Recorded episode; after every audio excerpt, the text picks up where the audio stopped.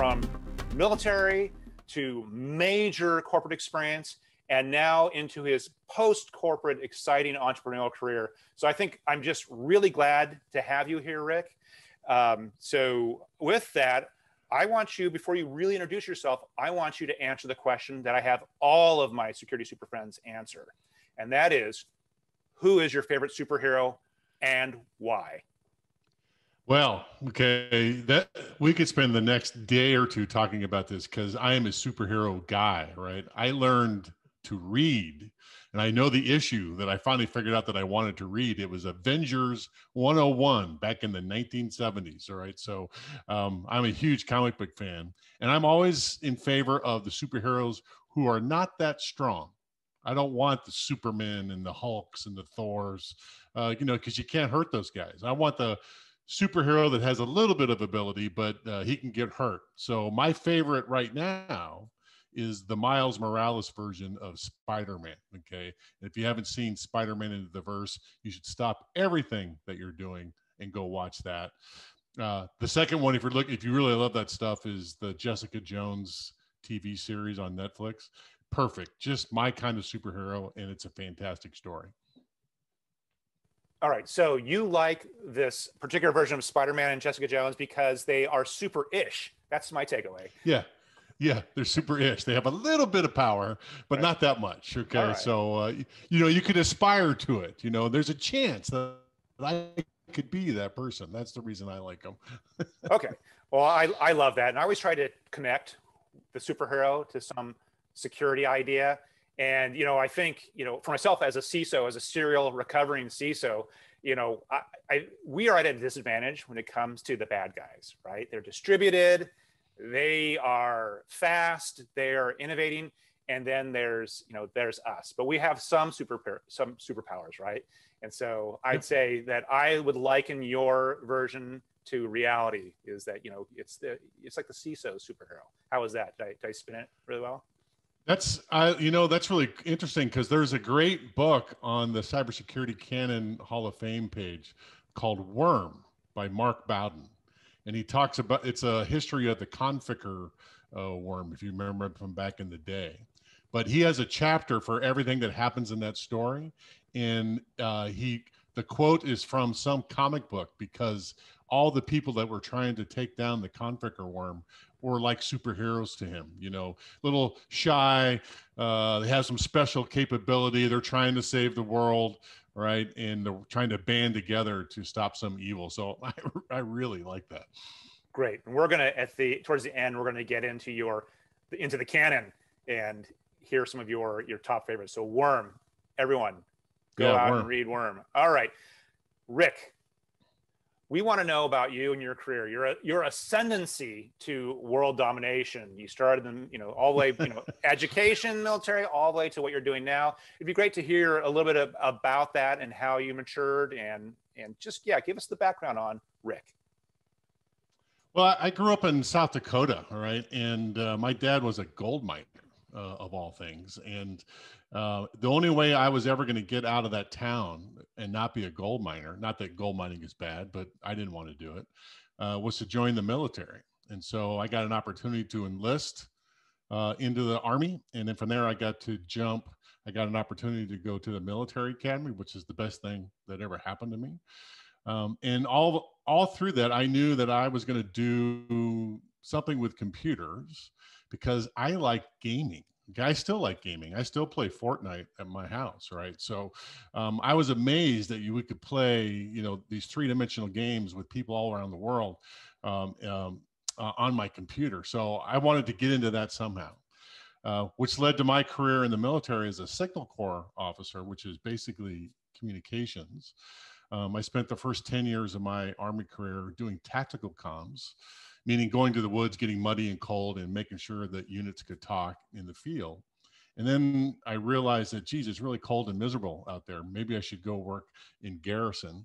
So I came back to camp, post, and station and ran the networks for various uh, places. Okay. And uh, from there, that's right when cybersecurity was really starting. Okay, uh, we were just beginning to figure out that we needed to protect those environments. Uh, and the best job I had uh, in the military for securing stuff was um, I was the commander of the Army Computer Emergency Response Team.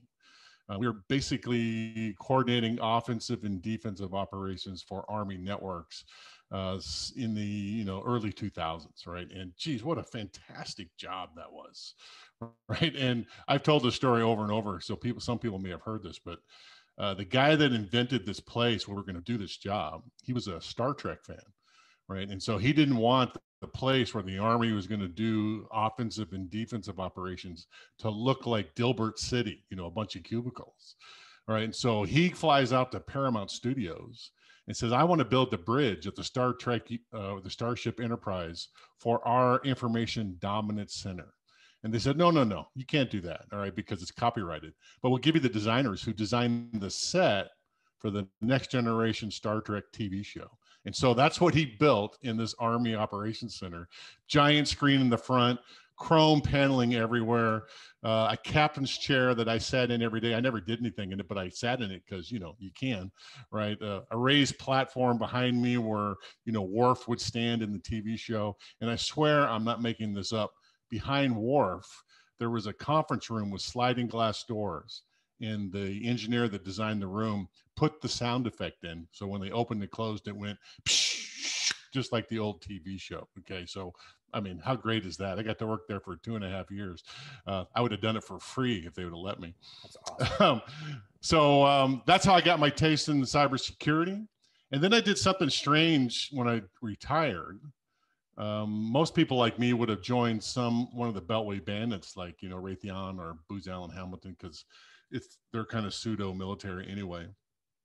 But my first job out of the military was uh, Counterpane, one of the first MSSPs, and they had nothing to do with the government. They didn't sell contracts to the government. It was a pure play uh, commercial service, and so I had to learn very quickly how to operate in a civilian environment and not in a military environment. And the best story I have for that is I knew when I came out of the military that I was going to have to tone down my personality, you know, because in the military, you're the boss. You can say anything and people do it, right, because that's just the way it works.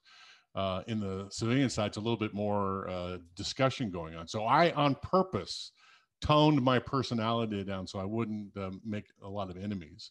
And then my first performance objective the following year uh, my boss said, you know, you need to tone your personality down because it's really too much. So I had to learn that skill as a civilian. Um, so from there, I, have done cybersecurity in the civilian world um, uh, at various places.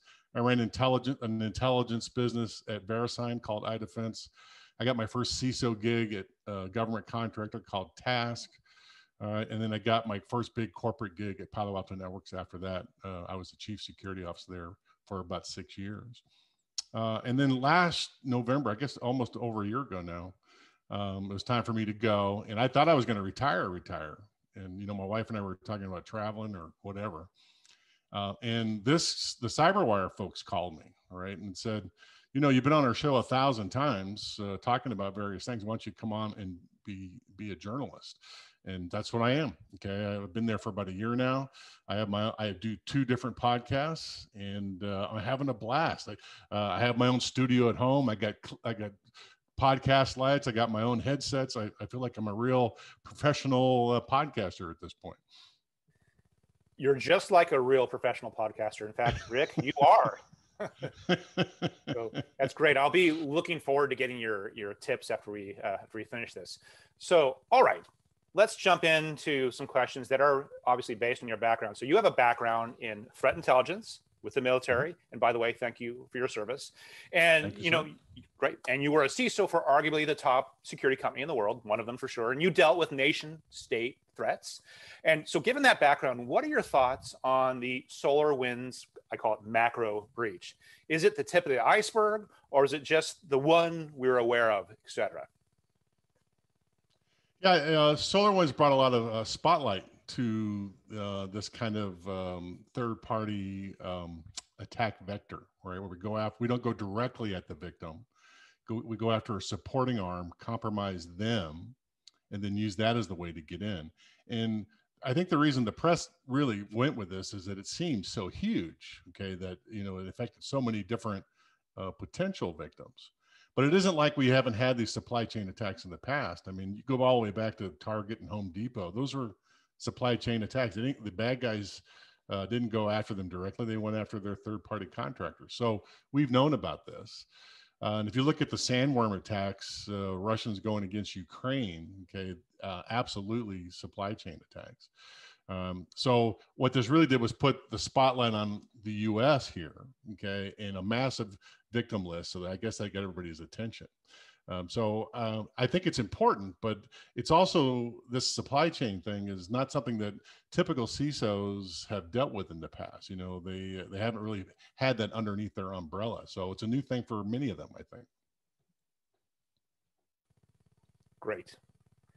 I do think it's a new thing for many of them. And that's what leads to my next question and helping them think about how to respond to these things. Again, given a bit of your background. So SolarWinds is really about supply chain risk. And, and with now with the rapid digital transformation across enterprise, so the adoption obviously in public cloud, a lot more SaaS services, and all that being backed by cloud native development, right? So how should the modern CISO prepare themselves for the emerging modern supply chain threat landscape? That's a lot of words, but we're seeing a big difference in how software is produced in terms of the advent of massive amounts of third party, um, you know, SaaS, whatnot, and lots of open source. What is a, a modern CISO as they think about this threat? What do they need to start thinking about? How do they need to be scaling up? What's your advice? Yeah, I, I, you know, I've talked about this before in, in various uh, different venues, right? But uh, most of the CSOs that I talked to uh, during my show and uh, you know this past year okay have really been raising the bar about where they focus their efforts. And it's really about where their data is right? What is the data that's going to cause a material impact to their organization? And you know when when i was doing ciso work you know geez 10 years ago okay we all basically had a, a firewall that made us a perimeter okay back at headquarters some of us that were a little bit larger had our own data centers, but that was it. Okay. There wasn't a whole lot of places where your data was going to be stored. But just in the last decade, okay, your data is everywhere. Okay. It's still in those data centers and still back on prem. It's in every sales office around the world, but it's also uh, in a gazillion SaaS applications. Um, at the Cyberwire, we're just a small little company. We have 28 SaaS services that keeps the business running. So our data is scattered all through that place, right? And as we all race to the cloud for lots of benefits, um, then our data is scattered all through there. Right. And so what we're trying to do is protect where the data is. And it's become so complicated, okay, to put prevention controls in all those places uh, that we've almost become overwhelmed, okay, with the amount of work that has to get done. So much so that uh, most of us aren't getting it done with any kind of speed or efficiency. Um, and and what happened just even before we even went to the cloud we had too many security tools that we all had to manage. You know when i started doing this back in the 90s you know we just had three okay? We had a firewall we had an intrusion detection system and we all had antivirus. And if we had some money some of us had two antivirus systems on our endpoints right? So you know wow we were great you know? But today's uh, businesses, you know, even small companies have 10 to 15 security tools that they're managing, and that's before they go to the cloud. Big organizations like, and you know, like big finance and big government, like U.S. government, you know, some of those organizations have 300 security tools that they're trying to manage, uh, and they can't do it with the amount of people they have, especially can't doing it manually. All right. So what we're looking for is the, the big thing that's coming to fruition in the last five years or so is an ability to orchestrate your security tool set across all the data islands, right? And how do you do that? You're going to do that with automation, and you're going to try to find a tool or a set of tools that integrates in all your data set. And um, and so that's where that's where everybody's thinking about how do they find that tools or who should they be and and my you know and i'm a little bit biased i came from palo alto networks one of the big security orchestration platforms but all their platforms have this capability. All their competitors have this capability. So we're talking about Palo Alto Networks, Checkpoint, Cisco, Fortinet, uh, and maybe a handful of others that could do this kind of work wherever your data is for SaaS applications, cloud providers, data centers, uh, mobile users, and all that. You, one security vendor that can do most of those jobs for you. That makes a lot of sense. Um, and I love the orchestration term. You know, it's been around, but I think it's taking on uh, new meaning um, or a greater meaning. So when we think of data, by the way, and particularly if we think of SolarWinds, um, what we have is supply chain attacks that are, you know, essentially implanting themselves in software. And as I think of, again, modern software development, continuous integration, continuous deployment, as I think of third-party cloud providers actually becoming the CI/CD for companies. So meaning where you have an enterprise, their own developers are committing code up to you know a repo and moving through a pipeline. Their third parties distributed throughout the world, as are their teams, are doing the same thing. It seems to me that the attack surface, that part of the attack surface, where in theory, you know, bad guys could infiltrate into the software, which is data essentially that's being stored in GitHub, GitLab, you know, Bitbucket, et cetera. Um, it's the data it's it's what accesses the data as well. It just seems to me that there is a large again a large expansive attack surface that hasn't quite been addressed yet. I do think it's an orchestration solution space as well. And i'm looking forward to seeing what you know what the likes of the palo alto i'm not that we're selling palo alto here but others yeah. are going to do. And i suppose the question i have for you is this then. Knowing that we're talking about modern high velocity development. You know, I came from one of my CISO gigs. We, when I showed up, they were doing what 50,000 releases a year. That's a hobby in comparison, comparison to what they do now. Um, and there are lots that are doing that sort of velocity. How are the legacy security companies going to be able to pivot and adjust for that sort of environment, particularly as I talk about, again, you talk about data, treating code like data, it's deployed everywhere. Everyone's accessing it, everyone's committing to it. What do you what do you see putting your kind of your futurist hat on what do you see emerging that's going to help solve that? I, am of the opinion that it's difficult for the legacy companies to pivot. That's why they acquire i suppose. But i think it's going to be i think it's it's hugely difficult but i'd like to hear your your thoughts. Well i think there's a couple of pieces of good news here right? And one of the conversations we've been having with the csos this past year is you know trying to figure out what we're what we're what is the ultimate thing that we are trying to accomplish right? I'm a big believer in first principle theories right? So if i if you put a bunch of cisos in a room and said okay i know our day consists of a bazillion different things but at the end of it what are you trying to accomplish? Okay what is the thing that you're trying to solve right? And from my perspective we're trying to reduce the probability of a material impact to our organization and we can argue about whether or not that's the case, but in my mind, that's the most important thing. So the basic steps then from that, the very next things you would do in, in, in terms of strategy is, um, I have three or four that we could talk about, right? First one is uh, intrusion kill chain prevention. That means that we know pretty much what all adversaries do across the intrusion kill chain, at least 95% of it. Why wouldn't we have prevention controls in place uh, across the entire attack sequence. So whatever that is. The second one is zero trust, and this is where we're going to get to how do you would you have been safe against solar winds if you had some sort of zero trust program in place? I believe you would. All right, zero trust assumes that bad guys are going to get in, but you can reduce the amount of damage they can do. So yes, solar winds happened. They uh, the bad guys compromised them.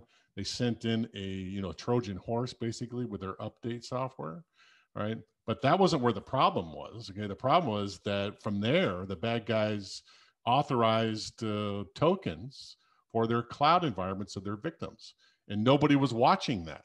Okay, that's the zero trust that we should have locked down. There, there should be nobody saying automatically that this this machine or this person gets to authorize access tokens to our cloud environments. Somebody should have been watching that, right? And so if you would have had a zero trust program in place, you might have been safe from the zero uh, from the SolarWinds attacks.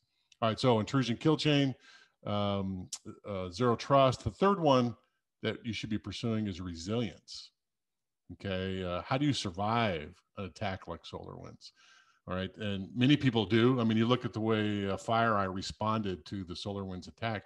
That is textbook way to respond to the press. All right, they, uh, you know, yes, there was damage to them, but it was minimal damage because of the way they did it. You could tell they had planned it out beforehand and they executed their playbook. So resilience in, in the face of a, an attack, that's a great way to do it. And the last one is near and dear to both of our hearts: is how do you measure risk? Right, you and I talk about risk all the time. All right, and if the if the first principle theory is reduce the probability of material impact how do you figure out what the probability is? And most of us CSOs, we suck at this. Okay. We have no idea how to do this. And you should absolutely read your book, all right, uh, how to measure everything in cybersecurity risk to get a feeling for what you're up against in the coming year. So that's coming. That was a long winded story about strategy. There is a new technique out there that I think is going to be perfect for solar wind style attacks, these supply chain attacks. And it's really, I think, um, I didn't think it was a use case until just recently, but it's all about the SASE, uh, secure access. Uh, what's it, does it? What does it stand for? Do you remember, Rick? Secure access service edge. SASE. Yeah. Okay. Secure access service edge. I think it is right. Yeah. It's a fundamentally different way to architect your environments, right? And essentially, it is instead of me managing all the security tools back in my environments and all the places where I store data, you contract with a security vendor who does that for you. And the first hop out of your wherever you are is through the SASE vendor security stack. And it's also managed by an SD WAN, so you can do it across your entire environment. And those guys have peering connections with giant content providers like Google and Amazon and whoever else, whoever else you need to get to. So let's just say we have that in place the perfect application for a SASE vendor is to absolutely run all your third party vendors through the SASE stack before they get to anything inside your network. Right. What a perfect way to solve that problem. Right? right. And so you could do zero trust there. You can do intrusion kill chain prevention there. Right. And so um, I think that might be the way forward uh, uh, for this kind of third party attack. Great. You mentioned, you know, SD WAN. We've been talking about cloud native in short, you know, software is eating or has eaten the world, right? So it's software defined everything. So now infrastructure is defined as code, right? Developers are defining and deploying cloud infrastructure. That combined with things like serverless or functions as a service are also changing how people structure their teams and uh, and their titles actually. So putting again your futurist hat on, how do you think the roles and responsibilities are changing with technology changes. Again, as we're moving into an incredibly distributed software defined everything world. What does that mean for security? Yeah. I had an epiphany on this this, this past year because I had a different thought about this, and I think you and I have even talked about this in various places. All right, and we've all recognized that software or infrastructure as code is the way we're going to go. So for the last three or four years, I've been saying, you know, in the future, the the best skill a security person is going to have is a coder first and then security second. I just assumed that we would all become developers. And i've come to realize that doesn't work okay? That's not going to that's not how it's going to be right? Uh, you're not going to have a super uh, person on your in your somewhere who can who is a high speed developer who understands intrusion kill chain who understands resilience you know that person doesn't exist what is going to happen, though, I believe, is this working together. All right, we need the devs and the security people and the SOC people and the Intel people all in the same room as they design the infrastructure as code infrastructure that they're going to have. So the code, I mean the um, the skills that we need to develop as security professionals is how do we reach across the aisle to the CIO, to the dev team, to the DevOps team, to the site reliability engineers and get embedded in their development process so that we can put in the framework that we need to manage our security environments the way we need to uh, manage them. You know, I too thought that as a CISO, I'd be hiring a lot of developers, and I certainly have hmm. hired people with software development skills. I mean, I came from development sure. myself, I guess, before before I became a recovering CISO, I was a recovering bad developer. Um, but I think there's something in what you say. I mean, the reality is just being able to orchestrate kill chain, as you said, just the depth of knowledge um, and the ability to, you know, just roll with the punches as an incident is going on, or managing multiple instance incidents in parallel. That's mm-hmm. that skill set. You're not going to have time to keep up with development. I mean, you know, it, I think I think there's a lot to what you just said. It's going to be a, a diversity of skill sets and people types that are, are necessary. Yeah, it, and um, yeah, it's all about team uh, teamwork here. This isn't. I think we've gone well past the point where security people can sit in their own enclave and not talk to anybody and just you know track down adversaries. Yep. Uh, it's time to get out in the hallway and start talking to people about how to make the infrastructure better. And right. um, yeah, that we're going to have to get better at that. Agreed. So switching topics a little bit, something you already actually talked touched on briefly, we both share a deep seated interest in all things risk management. I think it's a function of being a CISO, frankly. But and over the past few years, you've started to go a lot deeper on the quantitative side, right? So, what is it that you are seeing in the security world that is driving you specifically and your interest in more advanced quantif- quantification methods? Yeah, and in fact, you and I have done a presentation on this at RSA. I, I, this is one of my pet peeves because I've tried the way all CISOs have done it. I've done it myself, right, and it doesn't work. Okay, um, we've used the standard uh, tool of a heat map for my entire career, right? And you know, and for those that don't, I'm sure most people that listen to you knows what these things are, but you know, it's it's essentially a qualitative graph where the really nasty stuff floats high into the right on your chart and the stuff that's not so nasty floats low and to the left. And then i'll go into a board meeting circle the stuff high into the right and say this is really scary. Give me some money so i can fix it. You know and sometimes that worked and sometimes it didn't but it just wasn't a good way to do it all right? And your book and other books that talk about risk have proven over and over again that qualitative heat maps like that, making risk decisions with those kinds of tools, is just bad science, right? And so, why would we embrace that? So, we're looking for a quantitative approach. And I will tell you, uh, most of our peers, uh, this scares them to death. They don't think they can do it, right? And we need a lot of help in this regard. I've really appreciated your interest um, in in our book. By the way, none of this is. I did not ask Rick to you know be a shameless shill for my book, or did I? No, I didn't. And I, you know, I he sends me monthly checks to, to say nice things about his book. it, but it is, you know, it is a big topic, and this is probably one where we could do uh, maybe a, a panel um, on this. But you know, as we do move into more of a software defined environment. As there is more distributed computing and distributed development and distributed teams there's just more entropy there's just more chaos. And the thing is when you're uncertain that's when you use the methods of uncertainty.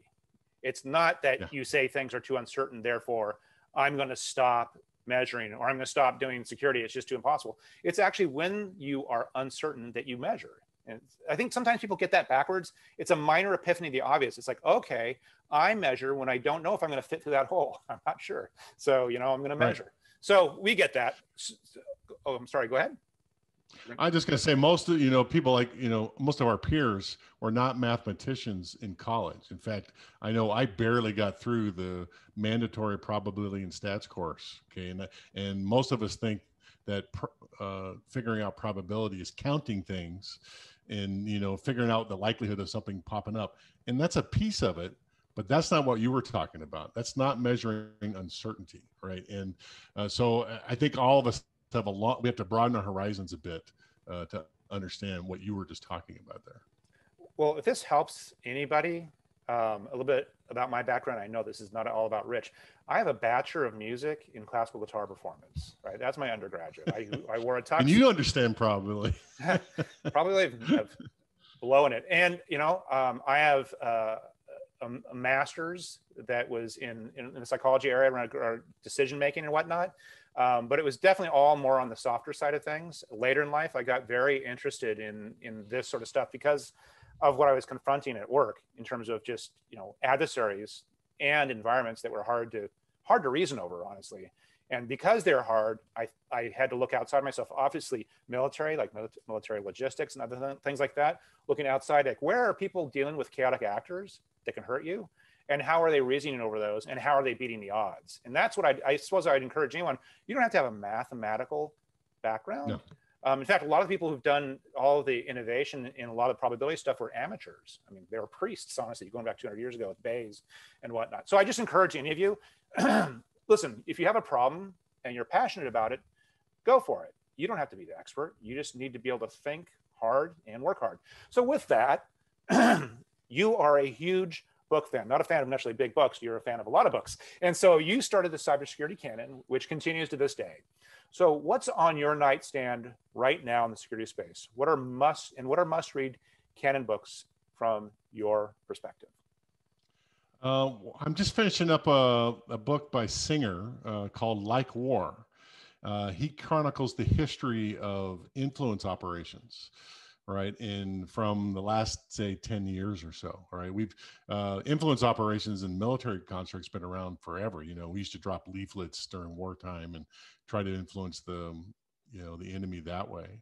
Uh, but in the last 10 years with the rise of social media okay they become uh, real life political tools used by politicians and just general citizenry around the world um, and he really lays down the uh, what that all means. So I recommend it. It's uh, it's a it's if you try if you think you know what it is, I guarantee you you don't know what it is until you read this book. So I'm just finishing that up. Um, I just finished a book called Code Girls, which you might find really interesting. Um, it's about the U.S. effort to break Japanese codes during World War II most people are familiar with uh, the work going on that went on in Bletchley Park against the Germans and the Enigma machine. Uh, in fact, one of my favorite movies is The Imitation Game uh, with Benedict Cumberbatch playing Alan Turing. All right, so if you haven't watched that, go watch that immediately. All right.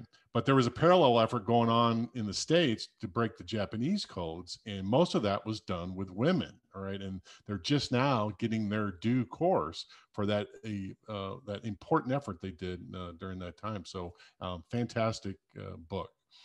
Um, so, but I want to make a, I'm getting ready to change my recommendation that I usually give to everybody. For years, I've been telling everybody the book that they should read if they haven't read anything yet is to read uh, Dr. Clifford Stoll's Cuckoo's Egg. All right, as that was the primer for books for people like me to get into the cybersecurity business. Uh, it's a little long in the tooth these days, and it's definitely well worth the read. But there are so many cybersecurity books out there now that I think there's a couple poised to take the crown of the must-read book from everybody. So the first one is uh, The Perfect Weapon by David Sanger. It chronicles uh, nation state cyber activity uh, for the last decade. Okay. And we're talking about the Russians, we're talking about North Korea, um, Iran, US, uh, who else? I'm missing. Oh, China. Okay. Uh, and if you thought, again, if you thought you understood that environment, you don't until you read his book. And in fact, there's a great HBO documentary that they made about the book if you want the Reader's Digest version. So I highly recommend that. Uh, the second one, though, in that vein, is a, a, a book called Sandworm that focuses on the Russians and their cyber attacks against Ukraine. Okay, and that'll scare the crap out of you. Right. So I'm, I'm thinking that uh, those two books are probably um, at some point in the near future. I'm going to have to say those are the books you should read um, over Cuckoo's Egg. Have you read Cuckoo's Egg, Richard? No, I'm sitting here wallowing in shame that I haven't read some of these books, and so I'm going to remediate that um, right quick. Th- those are awesome. And by the way, um, previously um, you're talking about leaflets. So is Twitter now the new digital leaflet? Is that exactly it what? De- it definitely is. Okay, yeah. and um, and for good and bad, right? The the social media allows anybody to say anything, anytime, and to influence people. Um, and sometimes that is watch out for the fire going on down the road. You know, a, you know, new, they uh, citizens have become the news now, not just journalists.